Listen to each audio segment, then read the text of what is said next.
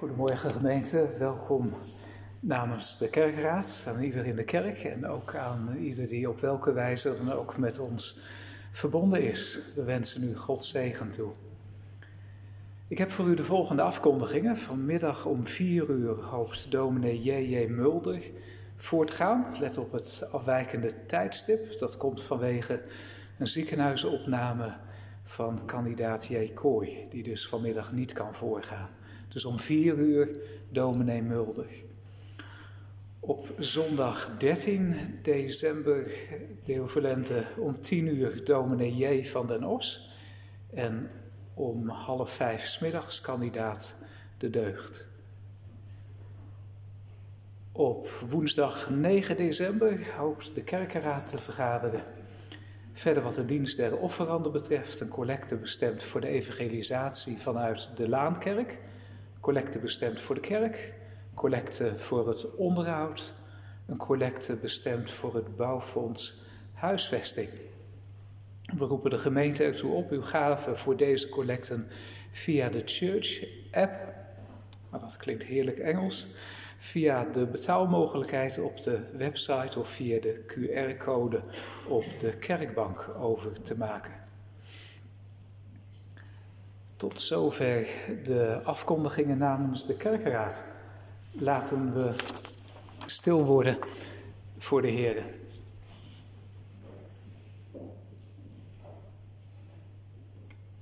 Al onze hoop en onze verwachting zij vanmorgen in de naam des Heeren Heren, die de hemel en de aarde gemaakt heeft, de zee en al wat erin is, die trouwen houdt tot in eeuwigheid en niet laat varen de werken zijner handen. Genade zij u en vrede van God onze Vader en de Heer Jezus Christus in de gemeenschap van de Heilige Geest. Amen. We willen de dienst voortzetten en het is een eredienst, dus we zijn hier om de Heer te prijzen en dat willen we doen met de woorden van Psalm 118, het twaalfde vers. Dit is de dag, de roem der dagen en ook het veertiende vers. Gij zijt mijn God, u zal ik loven, verhogen, uwe majesteit.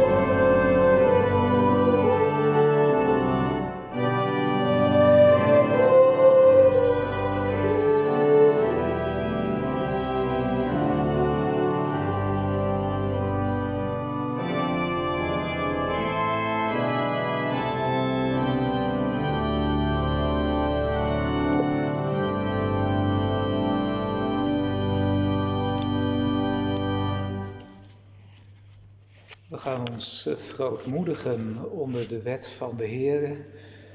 Niet alleen voor de overtuiging van onze zonde, maar ook zoals we dat leren in de Heidelbergse catechismus. Als christenen, en als het bij u en bij mij echt is, dan dragen we vruchten der bekering waardig. En met het oog daarop heeft de Heer ons ook zijn wet gegeven, opdat we vrienden zouden zijn van de Heer Jezus. En hoe zijn we dat, zegt het Evangelie? U bent mijn vrienden, indien gij doet wat ik u gebied. In antwoord daarop zingen we van Psalm 133, het eerste en het derde vers. Toen sprak God al deze woorden. Ik ben de Heere, uw God, die u uit het huis, uit het land Egypte, uit het slavenhuis, misschien wel het huis van de zonde geleid hebt. U zult voor uzelf geen beeld maken, geen enkele afbeelding van wat boven in de hemel of beneden op de aarde of in de wateren onder de aarde is. U zult zich daarvoor niet neerbuigen en die niet dienen, want ik, de Heere, uw God, ben een naijverig God, die de misdaad van de vaderen vergeldt aan de kinderen aan het derde en het vierde geslacht van hen die mij haten, maar die barmhartigheid doet aan duizenden van hen die mij liefhebben en mijn geboden in acht nemen. U zult de naam van de Heer uw God niet ijdel gebruiken, want de Heer zal niet voor onschuldig houden wie zijn naam ijdel gebruikt. Gedenk de Sabbatdag dat u die heiligt. Zes dagen zult u arbeiden en al uw werk doen, maar de zevende dag is de Sabbat van de Heer uw God. Dan zult u geen enkel werk doen. U, nog uw zoon, nog uw dochter, nog uw dienaar, nog uw dienares, nog uw vee, nog uw vreemdeling die in uw poorten is. Want in zes dagen heeft de Heer de hemel en de aarde gemaakt, de zee en al wat erin is. En hij rustte op de zevende dag. Daarom zegende de Heer de Sabbatdag en heiligde die. Eer uw vader en uw moeder, opdat uw dagen verlengd worden in het land dat de Heer uw God u geeft. U zult niet doodslaan. U zult niet echt breken, u zult niet stelen, u zult geen vals getuigenis spreken tegen uw naaste. U zult niet begeren het huis van uw naaste, u zult niet begeren de vrouw van uw naaste, nog zijn dienaar, nog zijn dienares, nog zijn rund, nog zijn ezel, nog iets dat van uw naaste is. En de Heere gaf daarvan als volgt een samenvatting in het evangelie. En een van hen, is van de Joden, een wetgeleerde, vroeg om Jezus te verzoeken. Meester, wat is het grote gebod in de wet? Jezus zeide tot hem, U zult de Heere, uw God, liefhebben met geheel uw hart, met geheel uw ziel en met geheel uw verstand. Dit is het eerste en het grote gebod. En het tweede, hieraan gelijk, is: U zult uw naaste liefhebben als uzelf. Aan deze twee geboden hangt heel de wet en de profeten. Amen.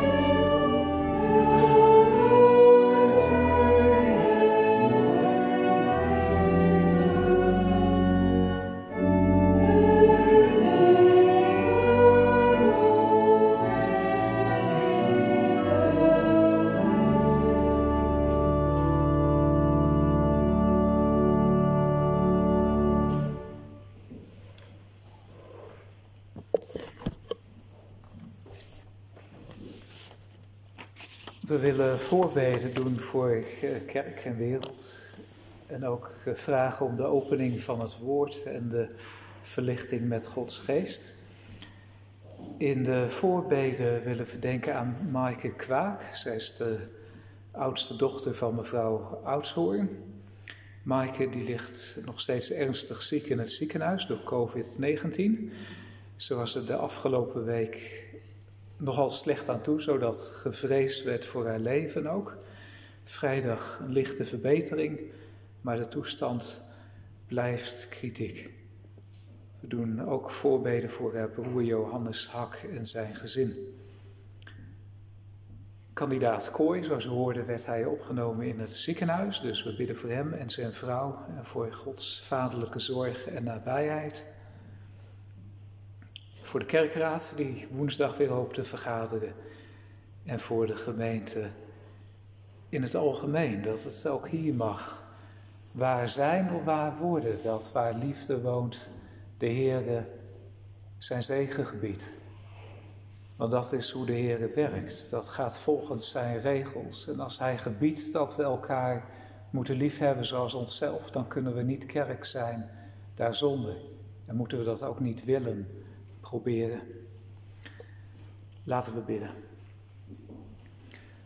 Hemelse Vader, wij danken u dat we dit uh, uur, deze tijd,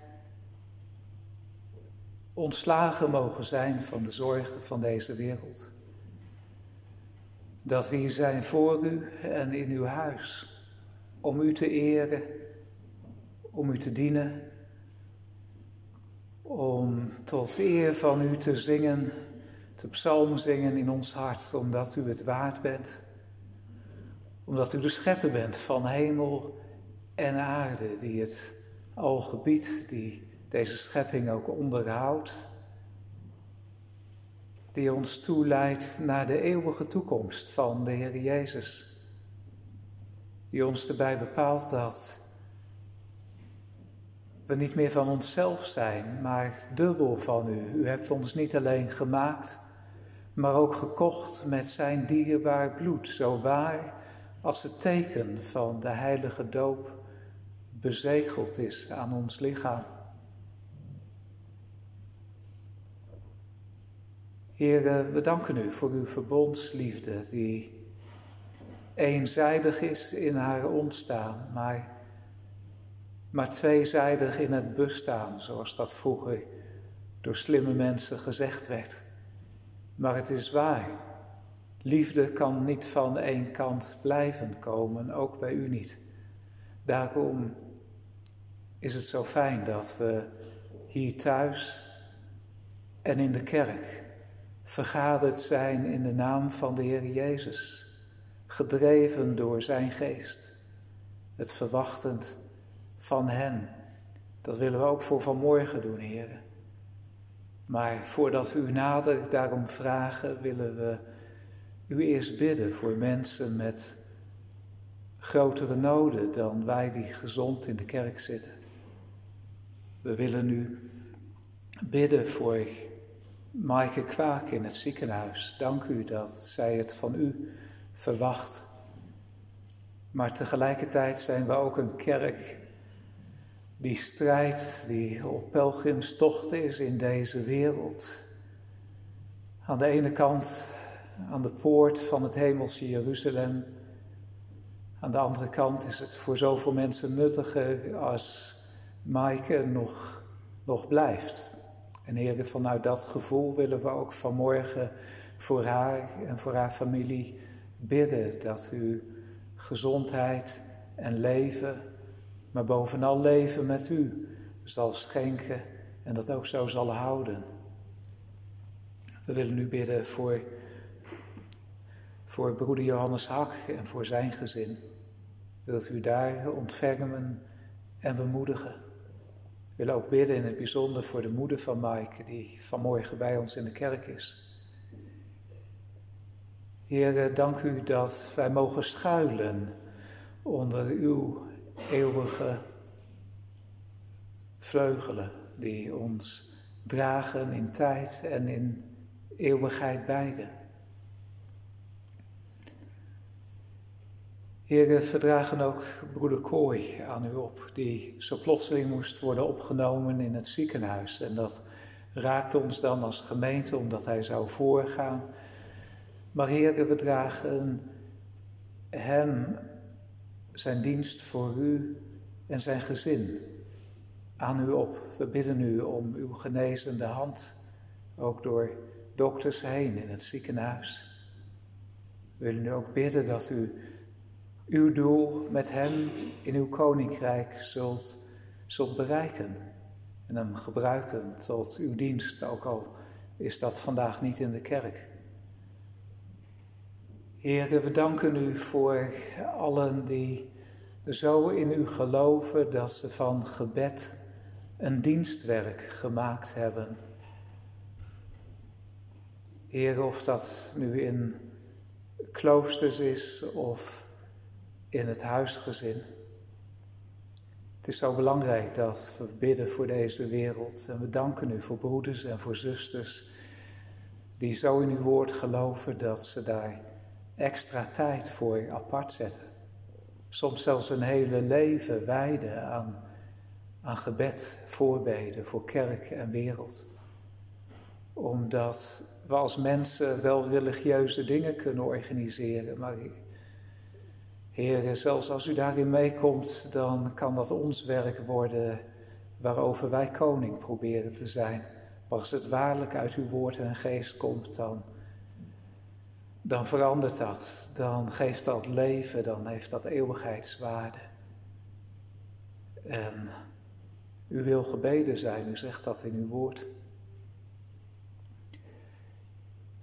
We bidden u voor de natie, voor de volken.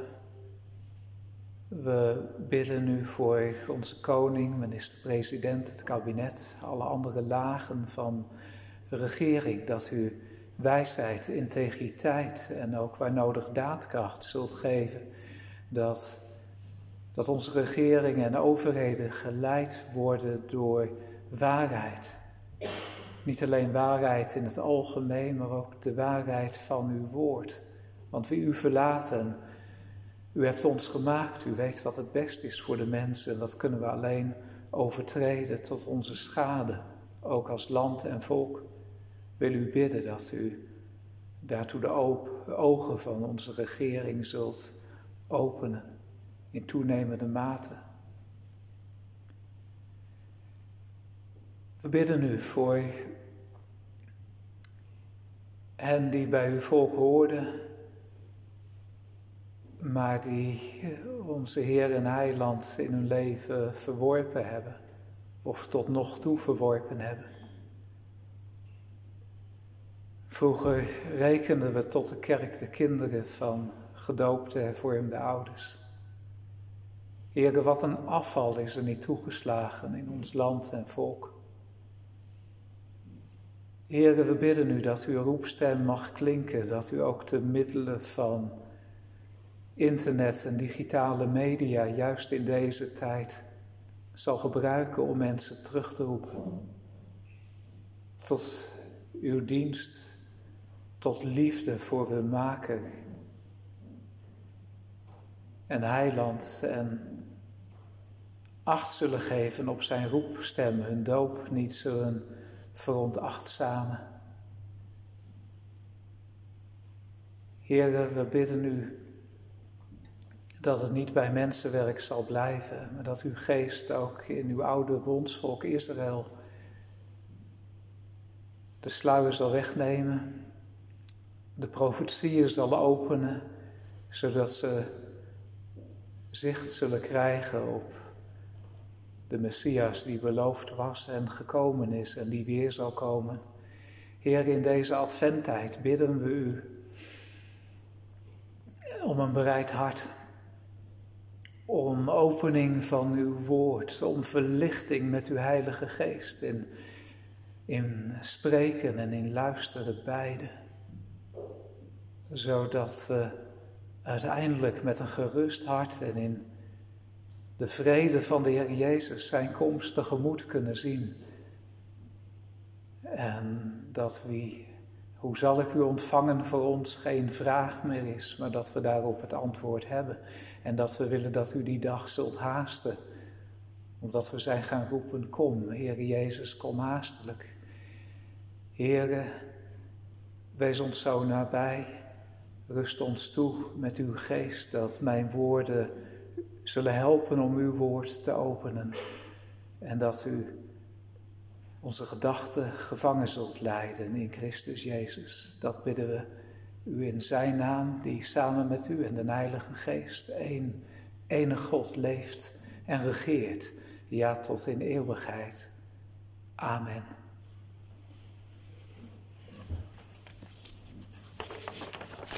Twee lezingen vanmorgen.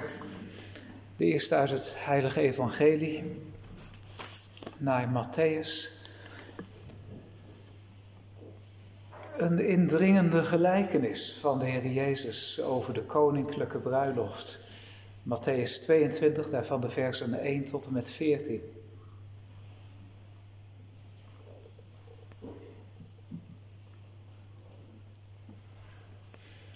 En Jezus antwoordde en sprak opnieuw tot hen door gelijkenissen en zei: Het koninkrijk der hemelen is gelijk aan een zeker koning die voor zijn zoon een bruiloft bereid had.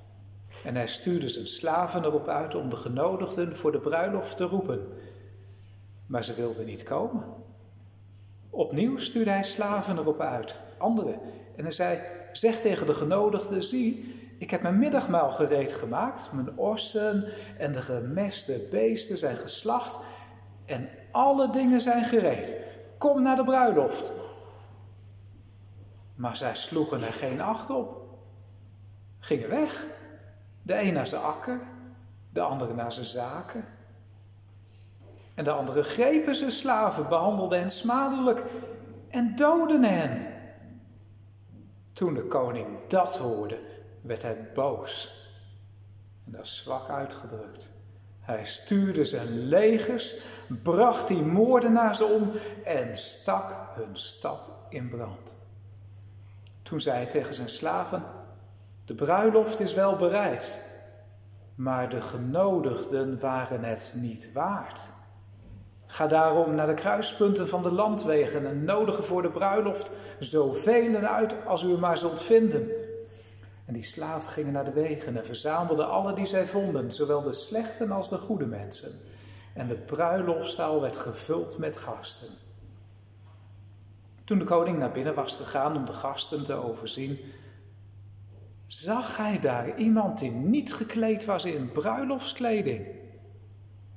En hij zei tegen hem: Vriend, hoe bent u hier binnengekomen terwijl u geen bruiloftskleding aan hebt? En hij zweeg. Toen zei de koning tegen de dienaars: Bind hem aan de handen en voeten en neem hem mee en werp hem uit in de buitenste duisternis. Daar zal gejammer zijn en tanden geknars. Want velen zijn geroepen, maar weinigen uitverkoren. Lof zij de Heer. Tot zover onze evangelielezing. Openbaring 3. En dat is ook de tekst voor de prediking, het laatste boek van de Bijbel. Elders ben ik een serie begonnen over het boek Openbaring. En vandaag zijn we aangeland bij de gemeente van Sardis. De vijfde brief van de Heer Jezus aan zijn kerk. En schrijf aan de engel van de gemeente in Sardis. Dit zegt hij die de zeven geesten van God heeft en de zeven sterren. Ik ken uw werken en weet dat u de naam hebt dat u leeft. Maar u bent dood. Wees waakzaam en versterk het overige dat dreigt te sterven, want ik heb uw werken niet vol bevonden voor God. Bedenk dan hoe u het hebt ontvangen en gehoord en houd het vast en bekeer u. Als u dan niet waakzaam bent, dan zal ik bij u komen als een dief en u zult beslist niet weten op welk uur ik bij u zal komen. Maar u hebt ook in Sardis enkele personen die hun kleren niet bevlekt hebben. En zij zullen met mij wandelen in witte kleren, omdat zij het waard zijn. Wie overwint zal bekleed worden met witte kleren, en ik zal zijn naam beslist niet uitwissen uit het boek des levens, maar ik zal zijn naam beleiden voor mijn Vader en voor zijn engelen. Wie oren heeft, laat hij horen wat de Geest tegen de gemeenten zegt. Amen. We willen zingen ter voorbereiding op prediking van Psalm 119. Te beginnen met het 19e vers. Wend, wend mijn oog van de ijdelheden af, verlevendig mijn hart door uw wegen dat mij betrain die paden vreugd verschaft. Bevestig toch aan uw knecht en zegen, waartoe uw woord hem blijde hopen gaf. Hij is oprecht tot uw vrees genegen. Dus Psalm 119 is het 19e vers en dan een stuk verderop het 57ste.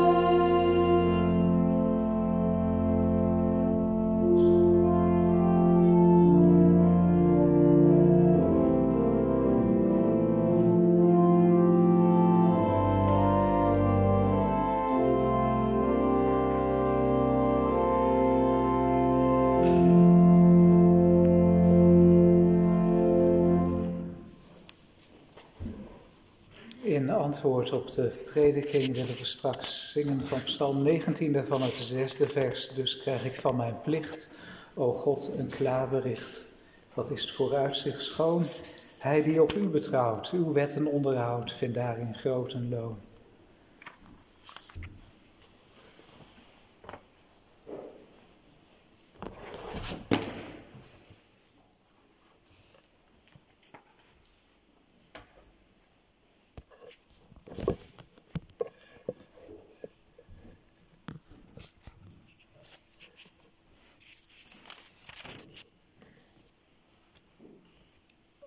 Fake news. En vanmorgen treffen we dat aan in Sardis.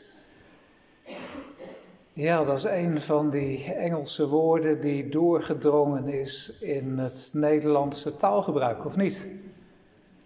Nu heb ik twintig jaar in Australië gewoond, dus daar ben je gewend aan Engels. Maar hier verbaas je je er wel eens over hoe heel veel dingen, terwijl we toch een goed vaderlandse taal hebben, in het Engels gezegd worden. En vanmorgen doe ik daar aan mee. Fake news in Sardis. In de uiteenzetting van de prediking voor de mensen thuis heb ik het Nederlandse woord ook genoemd. Nepnieuws. Want dat is wat het is. We doen alsof het echt is, maar het is nep. We doen het anders voor dan het in werkelijkheid is. En dat heeft al een hele oude geschiedenis. Ze zeggen over oorlog dat het eerste slachtoffer in een oorlog, dat is de, de waarheid. Nou, dat is zo geweest. Als je de oorlogen gaat bestuderen van de geschiedenis tot onze oorlogen op vaderlandse bodem toe. We hebben hier in Nederland de Franse inval gehad in 1672 met dat monsterverbond tussen de Duitse bisschop en Engeland en Frankrijk en allemaal tegen de republiek.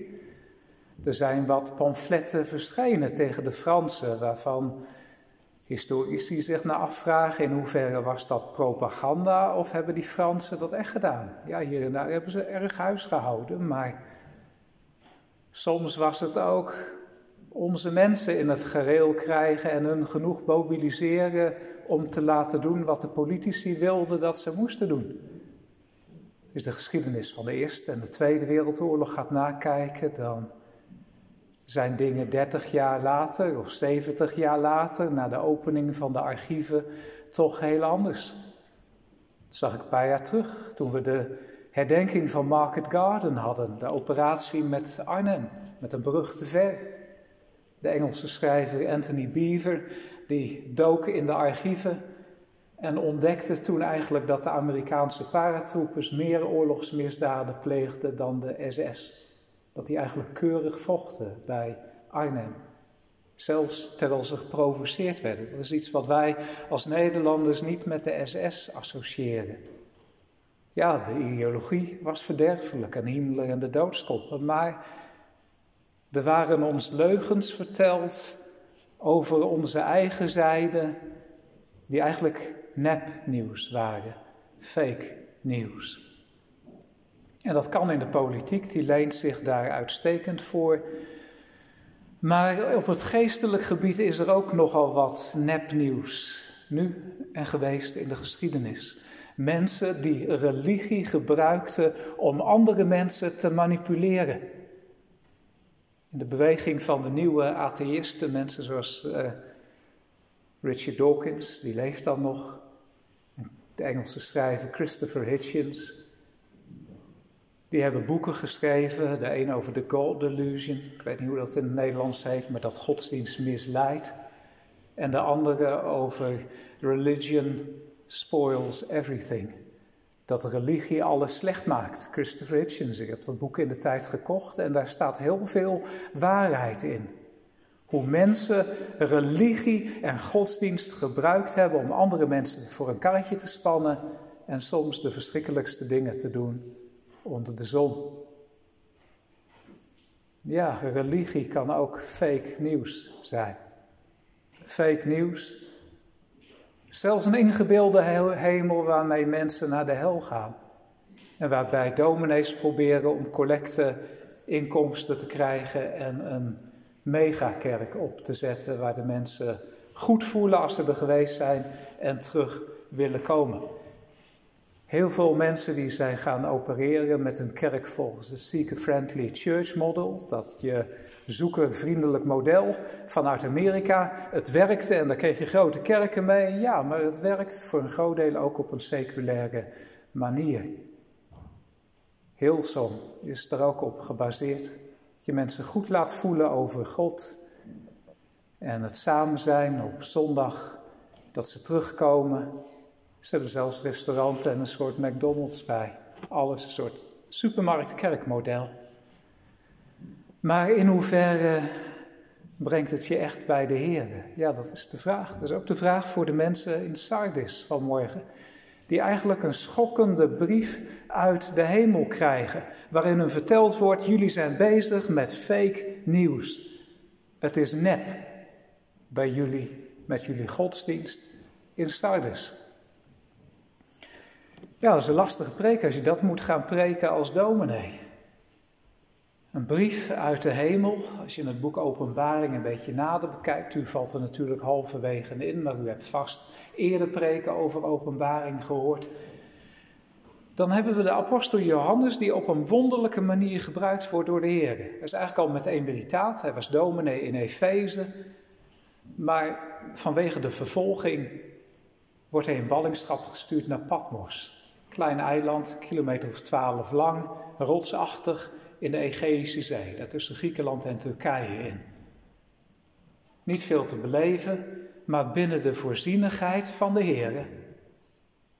In een tijd zonder sociale voorzieningen, waarin hij een oud man is, die eigenlijk niet meer goed voor zichzelf zorgen kan, is Johannes, de zoon van Zebedeus, de visser, geplaatst op een eiland. De Heer voorziet in zijn onderhoud op een manier die Johannes kan behartigen, dat hij kan leven. En dan ook nog waar de duivel denkt dat het allemaal voorbij is. Johannes is weg uit zijn gemeente en een oud man. En hij kon niet eventjes via de iPod of via zijn wat ook al digitaal het vasteland bereiken. Nee, je zat daar zo echt in isolatie. Echt weg. Dus je, je kan ook niet eventjes naar de kant gaan zwemmen. Was te ver. In die situatie krijgt Johannes een visioen uit de hemel en moet hij een brief gaan sturen aan de kerk in Klein-Azië. Zeven gemeenten, het getal zeven, dat is een openbaring, getal van de volheid. De hele kerk die vertegenwoordigd wordt in die zeven gemeenten. En dan wordt die brief, dat hele boek Openbaring, dat gaat dan één voor één eerst zeg maar 50 kilometer zwemmen naar de kust en dan een stukje verder naar Efeze door naar het noorden, naar plaatsen zoals Pergamum, de koningsstad en Smyrna. En verder naar het oosten, Thyatira en dan naar beneden toe, naar Sardis en dan uiteindelijk ook naar die andere twee, eindigend bij Laodicea. Boodschap voor de hele kerk, waar de duivel dacht het is afgelopen, hoort u het 2000 jaar later in Kralingse Veer omdat de Heer boven de omstandigheden staat. En soms dingen die ons bijzonder zwart toeschijnen, tot zijn eer en heerlijkheid gaat gebruiken. Als je erin zit, dan merk je het niet en dan denk je dat je in duisternissen wandelt. Maar de Heer kan het machtig gebruiken tot zijn eer en in zijn dienst. Dat zien we bij het boek Openbaring. Er komt een brief uit de hemel. De afzender is de Heer Jezus. Die verschijnt dan ook op een bepaalde manier aan Johannes. Zeer overweldigend. Als een koning in een koninklijke mantel, een gouden gordel. Uh, vreselijk lawaai. Indrukwekkend dat ermee gepaard gaat. Uh, stralende ogen die alles doorzien. En een paar vreemde dingen die erbij genoemd worden en die terugkomen in die zeven brieven. Onder andere een zwaard dat uit zijn mond uitgaat. Twee snijdend scherp zwaard. Gloeiende koperen schoenen. Het heeft allemaal een betekenis. En als u die zeven brieven doorleest, dan ziet u dat aan het begin van elke brief gewoonlijk een stukje uit die beschrijving van de Heer Jezus genomen wordt, die dan van toepassing gaat zijn in het bijzonder op deze gemeente. Dat, dat zien we hier bij Sardis, zien we dat ook. Er staat hier, dit zegt hij die de zeven geesten van God heeft en de zeven sterren. Ja, als je dat zo leest, dan vraag je je af, wat wordt daar nou mee bedoeld? Dat heb ik eh, de kinderen thuis ook vooraf gevraagd. Ga nou eens daarover nadenken, wat wordt daarmee bedoeld dat de Heer Jezus zeven sterren in zijn rechterhand heeft? Ja, het kan er misschien mooi uitzien en zo, maar betekent het ook iets? Ja, in openbaring, daar betekent alles iets. In Openbaring 1 wordt dat uitgelegd. De zeven sterren, dat zijn de zeven engelen van de zeven gemeenten. En dat brengt ons bij een moeilijk onderwerp, want we zien ook dat die brief die Johannes dan moet schrijven namens de Heer Jezus, schrijven aan de engel van de gemeente in Sardis. Een van de zeven engelen, een van de zeven sterren die de Heer Jezus in zijn rechterhand heeft. Wat wordt daarmee bedoeld? Laten we bij die engel beginnen. Wat wordt er met, met die engel bedoeld? Wat betekent dat? Want wij denken met engelen aan ja, gevleugelde, soms als het cherubim zijn, hemelse wezens die dan in, achter deze werkelijkheid opereren en soms een beetje zichtbaar zijn als de Heer onze ogen daarvoor opent. Ja, zo wordt engel heel vaak gebruikt in de Bijbel. We zien dat bij de profete Elisa. De, de stad die is dan omringd door de vijand. En de knecht die wil het opgeven. En dan bidt Elia tot de Heer dat zijn ogen geopend worden. En de Heer doet dat. En dan ziet hij dat zij die met ons zijn, meer zijn dan die tegen ons zijn. Hemelse, lege scharen van engelen. Achter deze werkelijkheid die we kunnen zien. Zie vaker in de Bijbel. Het boek Daniel, dan is er een aardse engel die is aan het vechten op een bepaald deel van de wereld met de krachten van de duivel en dan kan hij nog niet naar een ander deel komen. Dus er gebeurt van alles tussen hemel en aarde dat wij niet kunnen zien. En daar zijn engelen bij betrokken. Deel van de uitleggers in de vroege kerk, onder andere dominee Origenes, die zei: Hier hebben we ook te maken met engelen. Een soort van beschermengelen voor gemeenten. Net zoals kinderen of mensen in het evangelie een speciale engel kunnen hebben die, die met hen meegaat, die, die aan hun is toevertrouwd, omgekeerd, die, aan dat kind is toevertrouwd. Dat zegt de Heer Jezus in de evangelie over de kleine kinderen. Hun engelen die voor God in de hemel zijn. Dus zoiets, dat, dat zou in principe ook kunnen voor gemeenten. Dat er speciale engelen zijn die dan de zorg voor gemeenten toevertrouwd hebben gekregen. Als u ooit in Italië komt, in Venetië, in de hele oude San Marcos kathedraal, dan is daar een, een mozaïek die die zeven gemeenten zo laat zien. Zeven kerken in Azië en dan ook zeven engelen met vleugelen die daaromheen uh, gaan. Dus dat is een oude uitleg, maar het is niet een algemeen gedeelde uitleg en uh, waarschijnlijk ook niet de juiste. Andere vroege kerkvaders, zoals Augustinus en Epifanius, die zeiden nee, we hebben hier te maken met een ander gebruik van het woord engel. En dat heeft twee redenen. In de eerste plaats wordt in de Bijbel het woord engel ook voor andere wezens dan engelen gebruikt. Het wordt voor mensen gebruikt. Dat vinden we in het boek Malachi. Daar spreekt de Heer de priesters van het volk aan als engelen. Begin van Malachi, tweede hoofdstuk. De priesters, dat zijn de mensen die de wet voorlezen, die het woord van God voorhouden aan het volk en die ook tussen beide treden met de offerdienst, de verzoeningsdienst. En in zekere zin doen dominees in het Nieuwe Testament dat ook. Die in de oude zeg maar, omschrijving van het ambt van dominee wordt het ook eerst genoemd dat je de Bijbel voorleest aan de gemeente. En vervolgens uitleggen in de prediking. Maar het gaat erom dat het, het woord van de Heer letterlijk aan de gemeente voorgehouden wordt. Zoals die brief van de Heer Jezus aan Sardis letterlijk voorgelezen moet gaan worden door de plaatselijke dominee, de plaatselijke bisschop. En die uitleg die is ook praktisch waarschijnlijk, omdat je weer heeft niet nodig om aan een engel te schrijven, toch? Die gebiedt zijn engelen, communiceert direct nog sneller dan het internet met zoveel honderd megabyte per seconde als je een goede verbinding hebt. Nee, de Heer die kan spreken en zijn engelen weten het meteen. Die hebben niet nodig dat Johannes een brief gaat schrijven aan de engel, zodat de engel het ook weet. En dan zo'n hele tocht te voet voordat het uiteindelijk die engel bereikt. Nee, nee zo werkt de Heer niet met zijn engelen die hemelse wezens zijn. Maar als er gewoon mens is van vlees en bloed, dan wel natuurlijk. Nieuwe Testament gebruikt het woord engel ook voor zo'n mens van vlees en bloed. Kunt u het onthouden? Johannes de Doper.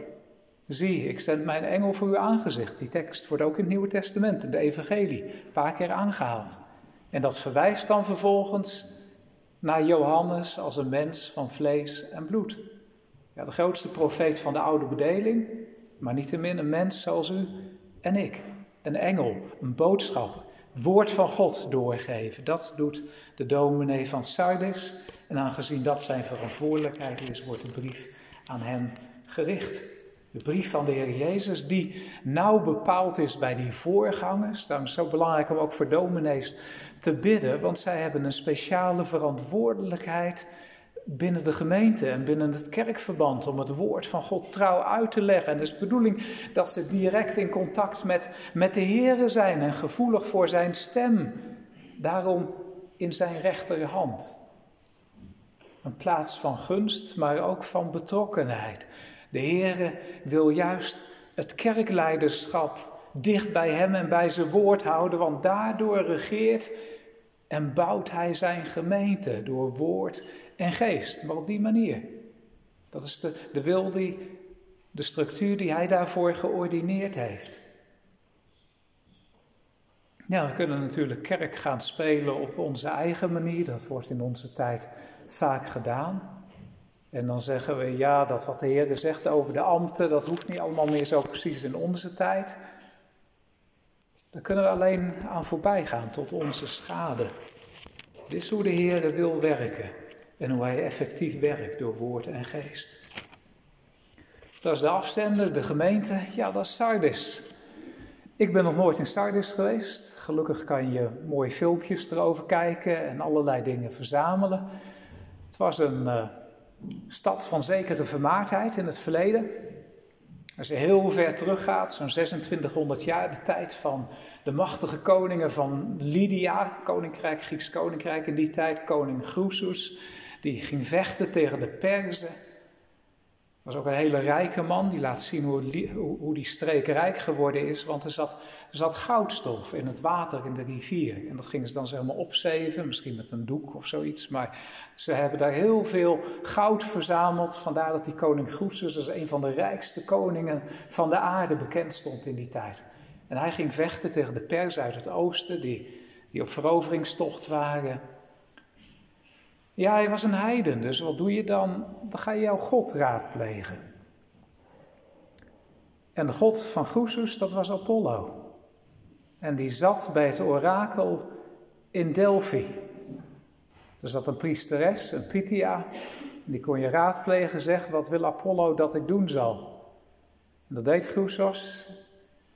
En zij moet ik optrekken tegen die Perzen. En toen zei hij, als u optrekt, dan zal er een machtig koninkrijk vergaan. Dus hij trok op. Maar op de duivel moet je nooit vertrouwen. Want dat kan alle kanten uitgedraaid worden, net zoals de horoscoop. Laat je niet leiden door de sterren op die manier. Ja, een machtig leger werd verslagen, maar het was het koninkrijk van Groesoes dat ten onder ging. En hij moest wegvluchten en hij vluchtte terug tot bij Sardis. Want Sardis, dat was een hele machtige vesting in die tijd. Als je er nou komt, kan je er nog iets van zien. Het boven Sardis was gebouwd op de uitlopers van een gebergte daar, hele steile rotsen. De Acropolis, zo noemden de Grieken dat, de oude binnenstad, die stond daar bovenop. En later hebben ze ook een beneden Sardis gebouwd, wat meer een commercieel centrum was en waar ook een grote tempel voor Artemis een andere Griekse god, gebouwd werd. Ja, Groesus dacht dat hij veilig was daar in Sardis.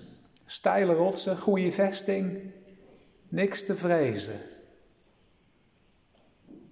Maar hij had moeten waken, zijn leger had dat moeten doen. Wat s'nachts, en hij had het kunnen weten, want er was een soldaat die had per ongeluk zijn helm laten vallen, of daar van bovenaf. En toen wisten die soldaten, daar zit een spleet in de rotsen. En die soldaat kon er doorheen om zijn helm op te gaan halen, kon hij weer naar boven klimmen. Nou, als hij dat kon doen, dan kunnen er ook s'nachts mensen stiekem naar boven klauteren en zo de stad binnenkomen. Maar ze hadden er niks aan gedaan. En op die manier kwamen de Perzen de stad binnen en viel Sardis. Want ze hadden niet gewaakt toen ze het konden doen. En de Heer die gaat deze geestelijke waarheid, dat je moet waken. Omdat de geestelijke strijd in dit leven niet zomaar iets als een hobby is, maar dat, dat is zaken van eeuwigheid. En van of de duivel uw stad inneemt of niet.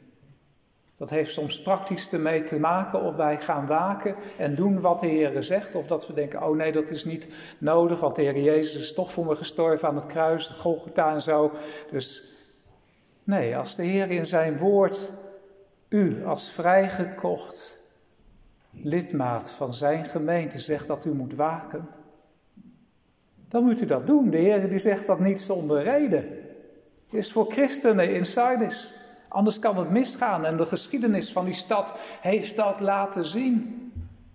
En soms heb je ezels die zich twee keer aan dezelfde steen stoten. Wij, wij, wij mannen zijn daar soms goed in. En ik zal niet op de rest van het spreekwoord uitbreiden, maar het kan ons allemaal overkomen. Sardis gebeurde het. Een paar honderd jaar later, toen het weer Grieks was geworden onder Alexander de Grote, gingen ze de generaals ruzie maken en toen werd die stad weer belegerd. Gebeurde hetzelfde. Weer soldaten die s'nachts enzovoort. Ze hadden kunnen waken, maar ze deden het niet. Gewaarschuwd mens stelt voor twee. Maar ook in het geestelijk leven zijn wij soms oh zo dom en zo lui. Ja, een schokkende boodschap. Ik ken uw werken. Voor uw informatie, ik preek zoals Calvijn en de kerkvaders, zeg maar. Dus u kunt mijn preken gewoonlijk volgen door het Bijbelgedeelte mee te volgen. Dat werkt ook vanmorgen zo. Ik ken uw werken, zegt de Heer Jezus. Zou maar gebeuren, zeg maar. Wij in Kralingse Veen en de Heere God heeft speciaal... Vanmorgen kunnen we nog zeggen, nou deze brief is voor Sardis, dus die is misschien hier en daar voor heel slecht iemand in Kralingse Veer van toepassing. Maar gelukkig kunnen we dan verder maar die mensen hier in Sardis, die krijgen deze brief en de Heer zegt tegen hen, ik ken uw werken, dat gij de naam hebt dat u leeft, maar u bent dood. Geestelijk zo dood als een pier. Ja, dat is een erge boodschap als je dat te horen krijgt, want dan voel je geestelijk een mislukking. En soms moet je dat ook inderdaad even op je in laten werken. Dat je wel naar de kerk gaat, want dat doen deze mensen. Ze zijn bezig met de dingen van de Heer. Ze hebben van alles georganiseerd ook in de kerk. Het lijkt een hele bloeiende affaire te zijn. Je hebt de naam dat gij leeft. En de Joden en de heidenen die, die kennen die gemeente zo in Sardis. En ze hebben ook weinig problemen. Er wordt geen enkele ketterij aangesproken hier. En ook niet dat... Uh, de mensen geestelijke hoererij bedrijven, of letterlijk, zoals in andere gemeenten het geval is. Nee, maar toch zijn deze mensen dood, ondanks alle activiteiten, ondanks de indruk die de gemeente heeft voor de rest van het kerkverband en de buitenwacht. Dat is een oproep tot zelfbeproeving. Waarom doen wij dingen in de kerk? En als we dat dan doen, gaan we dan geestelijk bouwen en rusten op het samen zijn en op de dingen die we voor elkaar hebben en dan lukt er weer iets. En dan zeggen we dat de Heer het zegent. Ja, is dat ook zo of doen we het eigenlijk zelf en plakken we de stikken van de Heer er achteraf op? Maar was het allemaal mensenwerk? Zelfbeproeving, is belangrijk om af en toe ons ook als, als gemeente die vraag te stellen. Doen we dingen uit liefde tot God en de naaste? Zoeken we echt de Heer en zijn koninkrijk? Of zijn we een tijdje enthousiast geweest over, over, over de Heer Jezus en nou, ja, nou zijn de structuren die lopen en dat, ja, dat kan vanzelf verder gaan zonder dat er echt geestelijk leven aan de binnenkant zit. Belangrijke vraag. Aan de andere kant is dit vermaan ook een bemoediging. Want de Heer laat door middel daarvan zien dat Hij niet opgeeft. Ook niet met mensen die enthousiast waren over de Heer Jezus en toen geen vruchten droegen in hun leven. Die mensen wil de Heer er nog steeds bij hebben. Het is geen zwarte brief uit de hemel die zegt: Het is niks met u en het gaat nooit wat worden en boem. Een soort donderpreek zonder.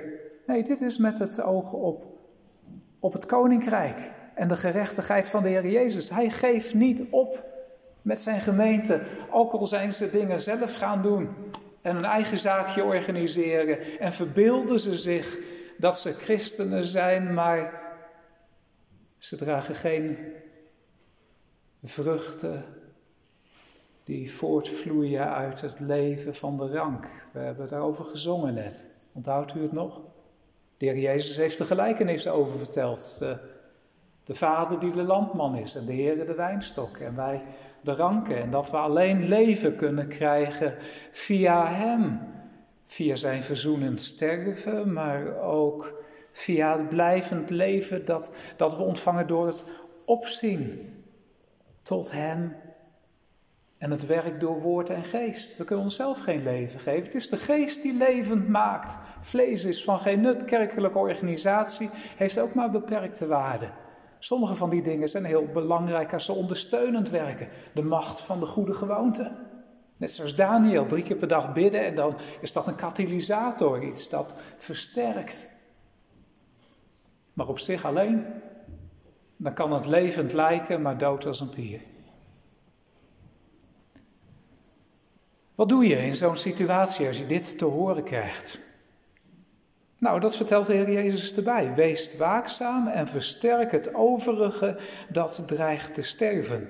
Want ik heb uw werken niet vol bevonden voor God. Dat is de wezenlijk wat er aan de hand is. In het Grieks kan je het nog een beetje beter zien. Daar wordt hetzelfde woord gebruikt voor niet vol bevonden, voor de vervulling van een profetie. Wat is de bedoeling van de Heer in het geestelijk leven? Nou, als ik u snel het overzicht geef, hij heeft ons gemaakt, Genesis. Toen ging mis met de zondeval. Dan gaat de Heer Jezus ons redden, het, het lam van God. De openbaring noemt het dat hij geslacht is van voor de grondlegging van de wereld. Dus zo machtig is de Heer. Nog voordat hij de wereld had gemaakt, was hij groter dan het ergste wat de duivel kon doen. En dan redt hij op dezelfde manier als wat hij schept, namelijk weer door woord en geest. Tenzij iemand wederom geboren wordt, kan hij het koninkrijk van God niet zien. Het is de geest die levend maakt, de vader moet trekken, enzovoorts. Tenzij dan dat we opzien tot de Heer Jezus, zoals Mozes de slang ophief, de koperen slang, en de Israëlieten bevrijd werden van het, de gevolgen van het gif worden wij in het opzien tot de Heer bevrijd van het gif der zonde. Maar wanneer dat gebeurt door woord en geest en daar leven gewerkt wordt, dan is de natuurlijke gang van zaken dat wanneer daar echt leven is, er vervolgens vruchten komen. Want dat heb je met een boom die vruchten draagt. Als een boom levend is en de seizoenen doorgaat, dan komen er ook vruchten. En dat mag de Heer ervan eisen. En als dat niet 30, 60 of 100voudig is, dan is er wat verkeerd met die vrucht. Of met, met, met die boom. Dan moet de Heer snoeien en dan nog een jaartje kijken of er wat van gaat komen. Maar uiteindelijk, als er niks komt, dan hoort hij er niet bij en afgehouden en in het vuur geworpen.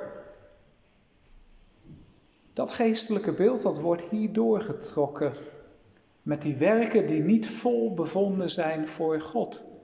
Net zoals een profetie die de Heer uitspreekt ook waar gaat worden, soms verschillende fasen van vervulling hebt, heeft, zodat volledig gebeurt wat de Heer op het oog had.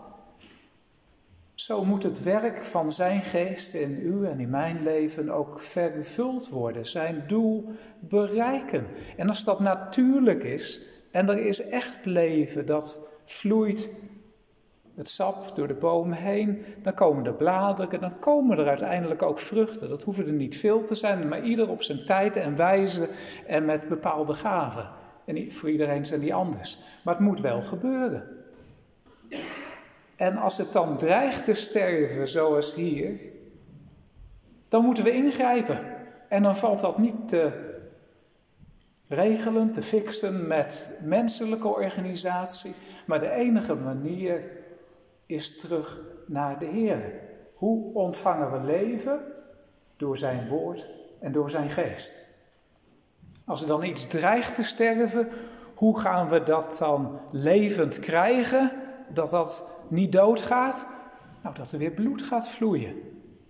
Je kunt daarbij het beeld gebruiken van uh, als, als bijvoorbeeld iets afgekneld is in je arm. En het bloed dat komt niet bij je hand. En dat kan je tijdje volhouden, maar als daar blijvend een blokkage is, dan kan die arm afsterven. Of dan moet de dokter hem misschien zelfs gaan afzetten, omdat anders de rest van je lichaam niet overleeft. Maar als je de blokkage verwijdert, wat het dan ook al is, laat even een band voorstellen hier zo, zo'n heel sterk tourniquetverband. Als je dat eraf haalt, dan kan het bloed weer gaan vloeien.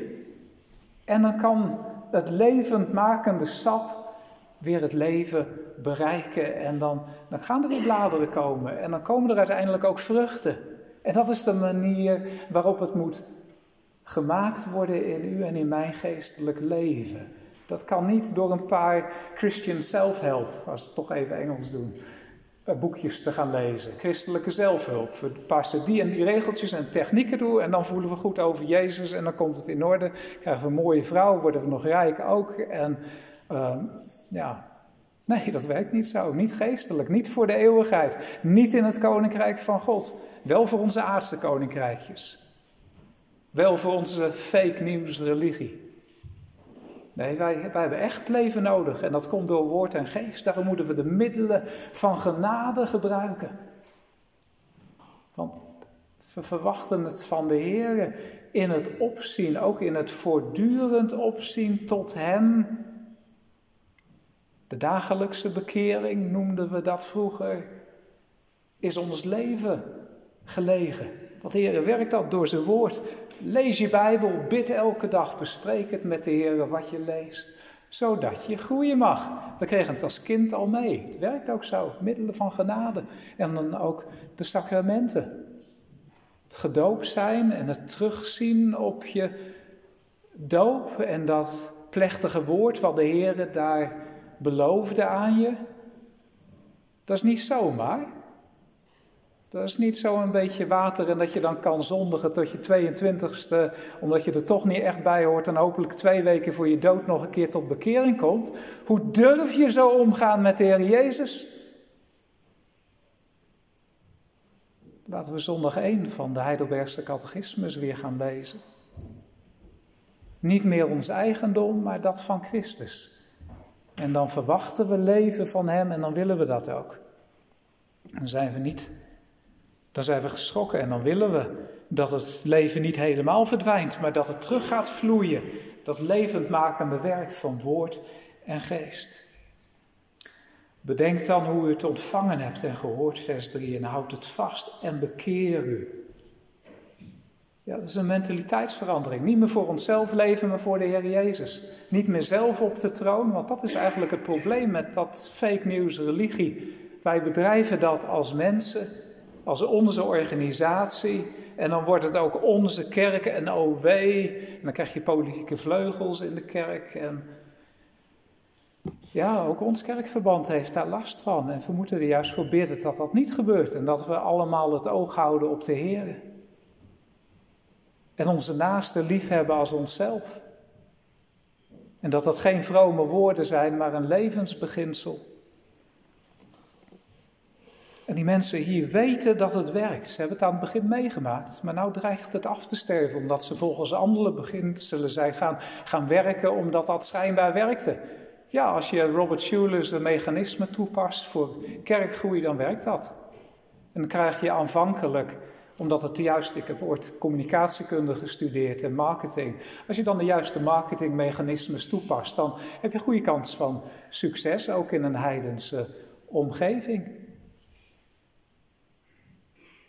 Maar het moet niet op die manier. Bedenk hoe u het ontvangen hebt en gehoord. Terug naar de Heer Jezus.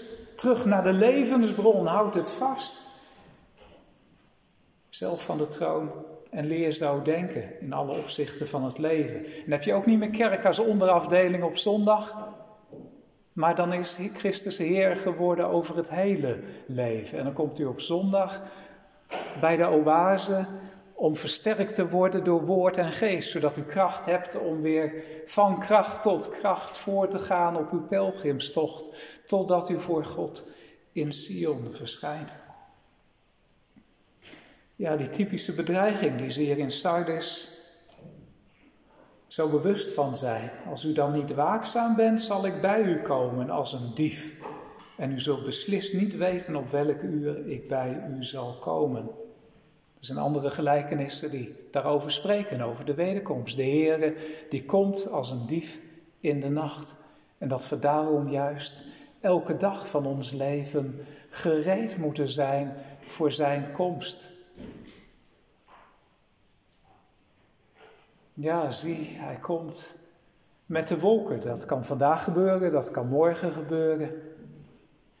In onze tijden beginnen er ook steeds meer dingen vervuld te worden die moesten vervuld worden voordat het koninkrijk komen zou. Calvijn noemde het uh, verkondigen van het evangelie tot aan de einde der aarde, noemde hij je als een uh, soort van laatste teken voor de wederkomst. Nou, we hebben al enige tijd dat dat gebeurd is. Ik heb jarenlang op een eiland gewoond, letterlijk aan het einde van de wereld. Zo ver als wat je kon gaan op het zuidelijk halfrond. Daar woonde ik en werd het evangelie ook verkondigd. En tegenwoordig hebben we het internet en komt het evangelie echt overal. Al is het maar door een bijbeltekst of een pdf-kopie van de schrift. Via een e-mail of een website of anderszins. Ja, dat is vervuld dat leek heel onwaarschijnlijk toen de Heer zijn elf discipelen na de opstanding erop uitstuurde. Maar het is allemaal wel gebeurd. Gods woord houdt stand in eeuwigheid en zal geen duimbreed wijken. En omdat we al die vervulde dingen gezien hebben, mogen we ook met vrijmoedigheid en verwachting uitzien naar zijn komst in heerlijkheid en in majesteit.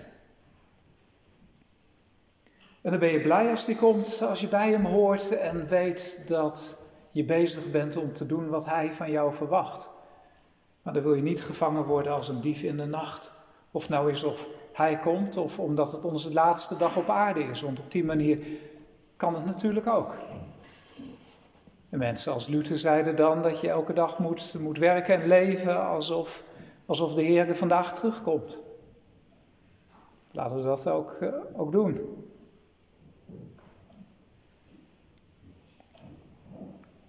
Maar niet alleen fake nieuws daar zo in Stardust.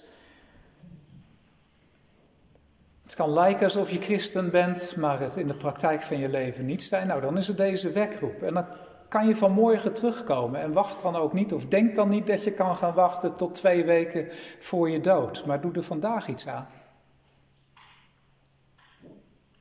Als je echt gelooft dat de Heer de koning is, dan is hij toch de baas. En als hij dan vandaag roept tot zijn heerlijkheid, of later roept met het avondmaal als middel dat hij wil gebruiken om uw geloof te versterken. Zie, komt, alle dingen zijn gereed. En dan hebben we de uitnodiging van de hemelse koning, maar uh, dan weten we zelf beter dan de Heer Jezus. Nee, nee, als we zo denken, dan is dat een teken dat we zelf nog op de troon zitten van ons geestelijk leven. En dan moeten we ervan af dan moeten we het letterlijk van Hem gaan verwachten in alle opzichten. en hem volgen waarheen hij leidt. Dat is de ene kant. Maar er zijn gelukkig ook in Sardis en vast ook hier in Kralingse Veer enkele personen.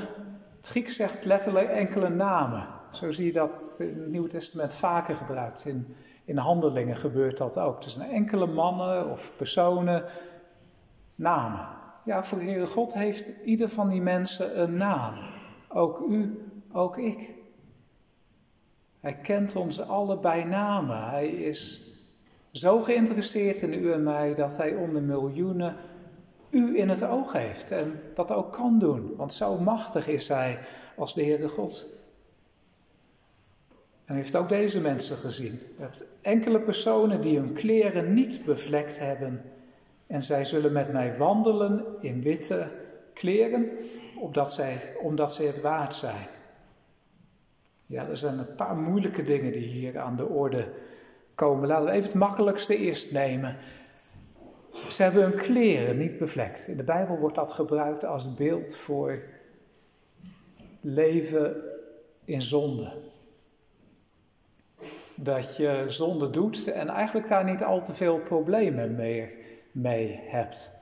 Ook niet al te grote behoefte aan het eind van de dag dat het zoveel verwijdering tussen jou en de Heer heeft gebracht dat je dat echt wilt beleiden en weggenomen hebben en vervolgens wilt groeien en, en morgen wel gaan doen wat de Heer bevolen heeft om te doen of om niet na te laten of om wel of niet te zeggen enzovoorts. Een hartelijke begeerte en zo, zodat we dat uit de beleidenis kennen. Ja, als je in zonde leeft en je kleren zijn bevlekt en je vindt het maar oké dat je zondaar bent tot je dood, want zo is het nou eenmaal,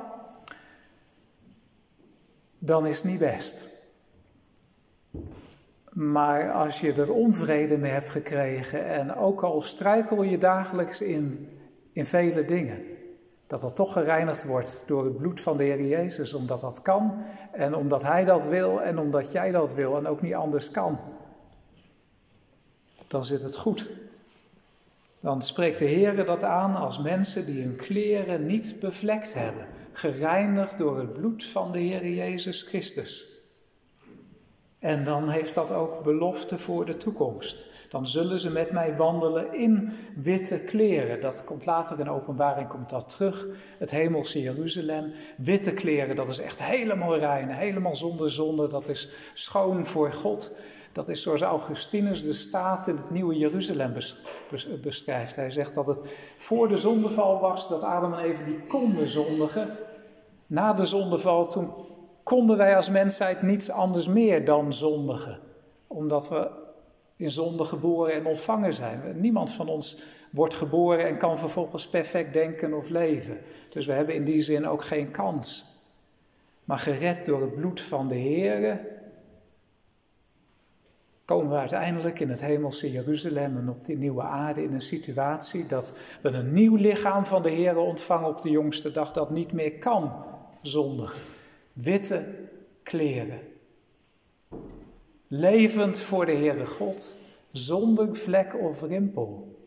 Ja, dat is iets wat we ons vandaag in onze situatie nauwelijks kunnen voorstellen. Maar daar gaat het naartoe en daarmee bemoedigt de Heer de christenen in deze gemeente van Sardis, die echt voor de Heer leven, die niet tevreden konden zijn met dooie godsdienst, maar die het echt van Hem verwachten. Wie overwint, zal bekleed worden met witte kleren. En ik zal zijn naam beslist niet uitwissen uit het boek des levens. Maar ik zal zijn naam beleiden voor mijn vader en voor zijn engelen. Ja, nou heb ik de neiging om gauw verder te gaan en een klein stukje over te slaan. Heb u gezien wat voor stukje dat was? Ze zullen met mij wandelen in witte kleren, omdat zij het waard zijn.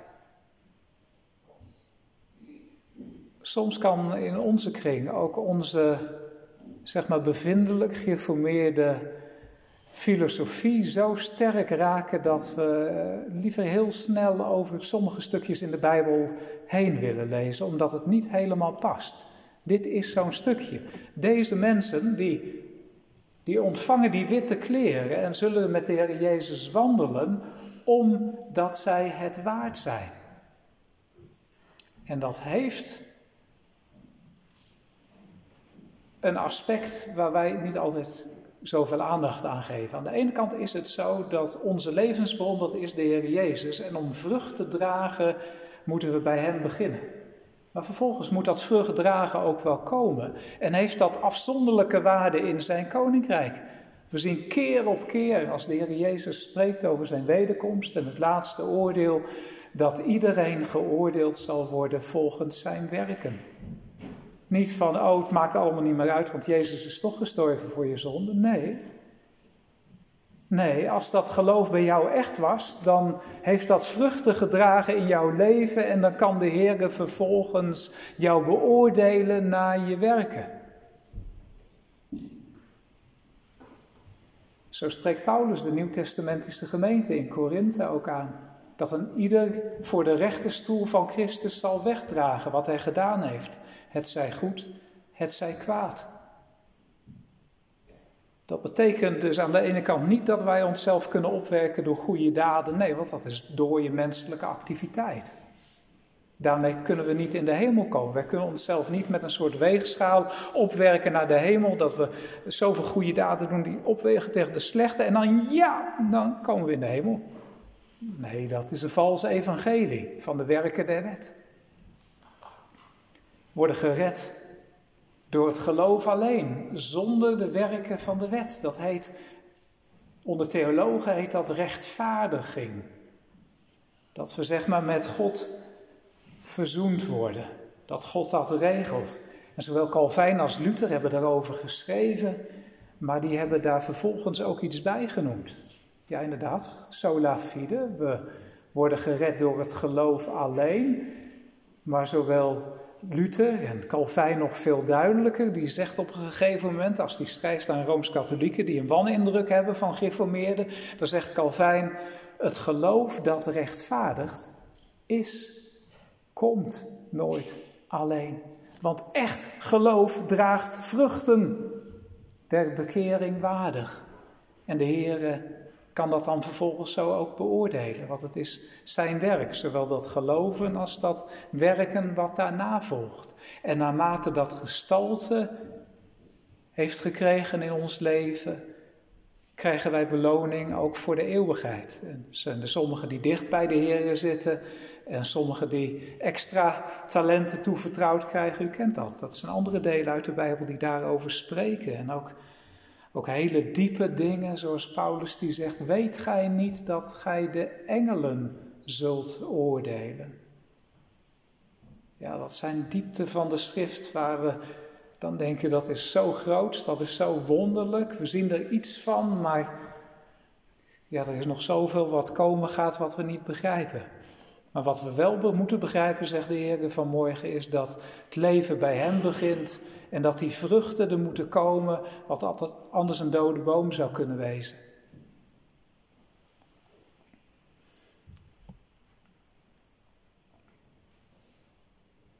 Wie oren heeft, laat hij horen wat de Geest tot de gemeente zegt. Amen.